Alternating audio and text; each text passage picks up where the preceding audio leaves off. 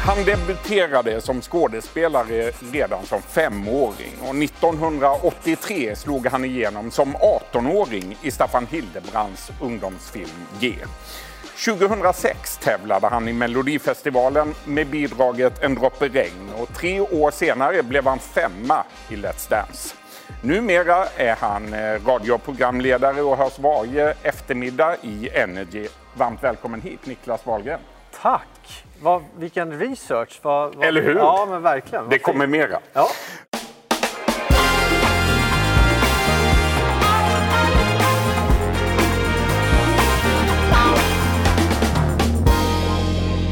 Du, vi börjar från början. Du växte upp på Norra Lagnö i Värmdö kommun med mamma Kristina och pappa Hans och med storebror Peter, lilla syster Pernilla och lillebror Linus. Hur skulle du beskriva din uppväxt?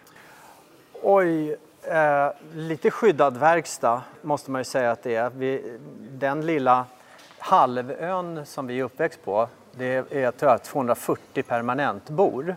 Alla stora tomter, eh, så grannarna var det ganska långt till. Mycket skog, så man kunde verkligen... Jag är ju en skärgårdskille, så jag är uppvuxen på ett skärgårdssätt. Med hav, man hade inte moppe utan man hade båt. Så på så sätt var det fantastiskt. Däremot så gick vi i, i skola i Gustavsberg, vilket är ett brukssamhälle. Så att vi blev ju lite annorlunda, för det gick inga bussar ifrån Lagnö där vi är uppväxta till Gustavsberg, utan vi hade ju skoltaxi. Och det måste ju ha svidit i ögonen på ganska många när vi kom i taxi. Lite utbörlingar. Ja, och i deras ögon då lite finare eh, ifrån dem, det här brukssamhället, Gustavsberg. Då, då. Vi kände ju ingen skillnad, men det, blev ju en, det kändes ju som en segregering på något sätt ifrån deras håll. Och, så att det kunde vara tufft. Innebar det att det fanns mobbing och så också? Absolut, definitivt. Och så kända föräldrar. Idag är det ju ganska, eller ganska, det är ju väldigt coolt med kända föräldrar nu med barn. är ju imponerade av det. På den tiden när jag växte upp så var det precis tvärtom. Utan det var, det var hemskt. Det var en ganska tuff eh, Det var skoltid. skittufft. Ja, det var det. det, var det.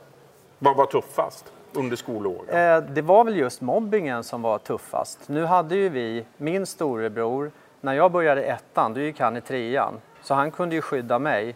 Och när Pernilla började ettan, då gick jag i trean och kunde skydda. Så vi syskon har alltid hållit varandra eh, väldigt tajt. Kanske därför vi fortfarande är väldigt tajta alla vi syskon. Vi har skyddat varandra. Du debuterade som skådespelare redan som femåring i filmen Vill så gärna tro. Du spelade son till Lillemor och Lillemor spelades av din mamma. Hur hamnade du i den filmen? Ja, de behövde väl en unge. Ja, Och lättast att ha en unge var väl att ta mammas eh, barn, vilket var jag då. du då. fanns nära till Ja, jag fanns nära till hans. Det var nog ingen skådespelarprestation. Som 18-åring då slog du igenom med dunder och brak i filmen G. Du spelade mot bland andra Magnus Uggla. Vad minns du av de inspelningarna? Det var ju ett... Alltså vi hade ju ingen aning om vad det var vi gjorde. Det var ju ett eh, sommarjobb. Vi skulle spela in en film. Jag jobbade ju som skådespelare redan. Eh, fuskade som skådespelare redan. Eh, så att jag tyckte att, ja men kalas, göra en film. Men vi hade ju ingen aning vad det var vi gjorde. Det fanns egentligen inga direkta manus utan vi improviserade hela tiden. Sen att träffa Magnus Uggla som var vrålstor med, med Jag skiter och hela den där vågen, hans första våg, det var ju asspännande. Eva Dahlgren. Nej, jag, jag minns det med glädje, med värme. Vad tycker du om filmen idag? Nej, jag har alltid stått för den. Jag tycker att det är ett fint skillingetryck på, på ett sätt som ja, livet var lite grann på den tiden. Jag tyckte det var fint att Staffan tog upp eh, eh, en människa sökande i kärleken. Man, är, är det gay eller är jag straight? Just det där, det var otroligt ver- kontroversiellt på den tiden också. En riktig kultklassiker. Ja, som vart så sågad. Ja, den var det initialt, Ja, men ja. idag är det väl Det är en eh, av idag Sveriges mest sedda, ja, det är den. En av Sveriges mest sedda filmer, så jag tycker det är skitspännande. På 80-talet blev du också popstjärna. Du gav ut flera album. Tack vare filmen. tack vare filmen. Mm. Tre album på 80-talet. Och sen blev du pappa 1989 till Tim. Hur förändrades ditt liv när du blev pappa? Jag hade längtat efter att bli pappa ganska länge.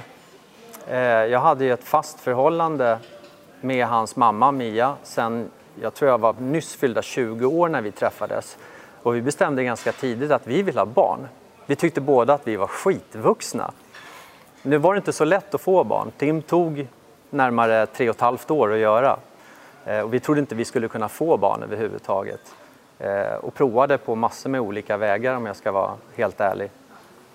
Eh, så vi var ganska utdömda. Och en Thailandssemester när vi hade tänkt att ja, vi får lägga det där åt sidan 1988 på ön Koh Samet. Där hände han. Där hände det. Så det var ju fantastiskt. Så han var så efterlängtad. Mm. Och nu har han fyllt 30. Ja, det är galet. Du, för åtta år sedan, 22 år efter att Tim kom, då blev du pappa igen. Till Kit. Mm. Hur var det att bli pappa igen, 22 år senare? Vet du, det här är ganska intressant för att om, om någon annan är med om samma grej, det är ett lätt sladdbarn med 22 år emellan. Eh, ja. Mm. Jag trodde ju att det skulle vara oerhört annorlunda. Det var annorlunda på det sättet att, att jag, eh, jag visste vad det innebar att bli pappa. Men, men det, var, det var som att åka tillbaka direkt. Alla handlag satt fast. och Nej, det var, det... Du visste direkt hur man bytte en blöja? Ja, och jag är precis lika eh, kycklingpappa som jag var mot Tim, är jag mot Kit också. Alltså du är en curlingförälder? Ja, jag får nog erkänna det. Lite grann så. Men var kommer den här curlinggenen ifrån då? Är det från dina egna föräldrar? Var du curlad som barn? Nej, nej det var jag inte. Nej. Eh, vi, ju, vi, har ju haft 17 olika barnflickor. Jag har fantastiska föräldrar men vi är väldigt mycket uppfostrade av barnflickor. Mm. Eh, de flesta av oss syskon, så, syskon. Linus är ju mycket mindre så han har väl en annan uppfattning men vi andra är det. Vad har det gjort med din relation till dina föräldrar? Har den påverkats av att ni hade så mycket barnflickor när du växte upp? Jag kan ju ingen skillnad. Men, men eh, jag gillar ju att se saker positivt. Det jag tror har påverkat är att vi, Peter, min storebror, Pernilla och jag är väldigt, väldigt tajta. Mm. Så att, eh, ja, det har påverkat bra skulle jag vilja säga då. På ett bra sätt. Sen många år är du eh, programledare i radio, numera på Energy. Vad är det bästa med det jobbet? Radiojobbet, är ju när jag bestämde mig för att sluta med musiken som hade varit mitt DNA under större delen av mitt liv så undrade jag vad fasen ska jag göra för någonting? Och då vart jag ilurad det här med radio av en, en eh, härlig radioprofil som heter Niklas Jonsson, den glade värmlänningen. Han sänder lugna favoriter, en fantastisk radioröst. Och jag var uppe och tittade när han jobbade och jag tänkte att det här kommer jag aldrig klara av. Hur ska man veta vad man pratar om? Eh, det tog ett år ungefär efter jag varit ilurad att jag skulle börja jobba med det så älskar jag det precis lika mycket som jag, den där kärleken jag hade till musiken eller skådespeleriet en gång i tiden. Det är, möt, det, är, det, det är den här, jag sitter ju inte i grupp utan jag sitter ju själv så det blir som en, en monolog fast det är en, jag har en dialog fast det är en monolog. Jag pratar ju till de här lyssnarna och de som ringer eller skriver tillbaka. Det blir, det blir jäkligt härligt. Jag mm. gillar det mötet. Sen sex veckor tillbaka är du också licensierad personlig tränare. Mm. Varför utbildade du dig till det? Det kan man undra. Träning har ju varit en väldigt stor del av mitt liv, hela livet. Jag började eh, träna kampsport redan när jag var åtta år. Sen har jag tävlat i kampsport jag är svensk mästare i, i, i semi-knockdown som det heter i Sverige då, i karate. Jag har tävlat på SM-nivå i judo. Eh, så just träningen har betytt väldigt mycket. Den har alltid funnits där? Den har alltid funnits där. Och så tänkte jag just med den här utbildningen, eh, Safe Education som det heter, som är en väldigt tung utbildning att göra här i Sverige. Eh, jag ville göra den för mig själv, för att lära mig om kroppen, anatomin, biomekaniken ju mer tiden gick, den var fem månader lång, så blev det att herregud vilken kunskap jag får. Det här vill jag ju dela med mig. Så att nu har det, det håller på och det blommar all världens... Var kommer du att sluta? Ja, jag vet inte. Jag vet inte. Du öppnar ett gym? Jag kanske slutar på radio och, och ägna, ja, ägna mig åt att eh, få andra människor att komma i form och må bra. Du har sagt att det är vetenskapligt bevisat att träning har en föryngringseffekt. Ja. I juli nästa år fyller du 55 år. Ja. hur, hur gammal känner du dig? ja, i kroppen så är jag... Det, jag, har, jag har noll krämpor. Eh, prestation, om vi pratar eh, pulsträning och sånt där, så ligger jag samma som när jag var 30 plus, 30 plus någon gång. Eh, så att jag, jag känner mig jättebra. Men, men det är inte nu, utan det är ju sen. Jag skulle bli världens starkaste hundraåring. Jag tänkte komma till det. Du har sagt det också. Det är ju mitt långsiktiga mål. Världens starkaste hundraåring. Ja, jag ligger väl på plats 4 363 nu. typ ish. Men jag menar, vi har ju våran kurva som går ner tills den dagen vi trillar över stupet och dör. Eh, och om jag kan plana ut den här kurvan till de som ligger här och de kanske har en starkare kurva, då kan jag kanske någonstans... Passera dem någonstans där. Det är en liten eh, kul grej jag har för mig själv, men jag vill ju... Jag mår så mycket bättre eh, av att ha kondition, att ha... Nu har jag en åttaåring också. Eh, ligga på golvet och krypa och sånt där. är ju Det är inga- ganska bra för konditionen. Ja, och för ledrörlighet och benskörhet. Allt sånt där stärks ju av träningen. Så. Mm. I jakten på den här positionen då så valde du att bli vegetarian för ett par veckor sedan. Eh, Du stod ut i sex dagar har jag läst. Vad var det som hände där? Jag håller ju på fortfarande. håller på jag vill ju vara vegetarian. Jag vill ju vara det. Problemet är... Nu jag, jag, alltså jag, måste ju, jag måste ju gå en kurs i vegetarisk matlagning och allt hur man gör. För det är en jäkla skillnad mellan animaliskt protein och vegetariskt protein. Eh, det animaliska kan vi bryta ner mycket enklare. I en kycklingfilé är det 20 gram protein. I en broccoli 28? Nej, i ett kilo broccoli kanske det är. Så att du måste äta så mycket mera, du måste blanda det med så mycket för att kunna... Jag blev trött.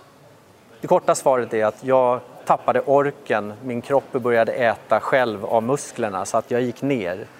Så jag gör fel. Jag behöver en, jag behöver en vegetarisk kock eller an, antingen utbilda mig själv i det yrket. Även som där. kock? Ja, du förstår.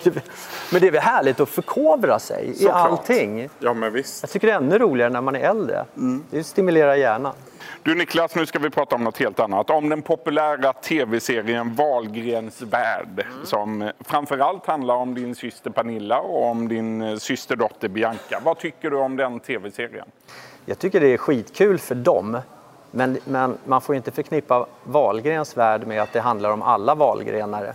Nej, för du är inte med i den här serien. Nej, det är Är inte... det ett medvetet val från din sida att inte synas där? Ja, det är det ju definitivt. Jag har ingenting emot det. Jag är jätteglad för deras skull, men det är deras eh, serie. Eh, Tittar du på den ens? nej, det gör jag inte. Det gör du inte. Nej, men det är för nära. Jag, jag, jag tittar Vad ju är det på du är rädd för att se i den här serien? Nej, men jag tror inte det handlar om det. Jag tror det handlar om att jag kan ju se den på Live. riktigt, live. Och tv blir ju alltid lite tillrättalagt.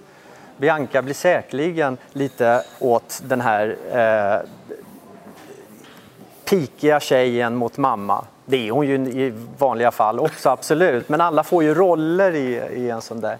Nej, jag känner inte att det... Hade jag fått den lönen de får, då hade jag ställt upp Då hade direkt. du tagit det ja, direkt. Ja.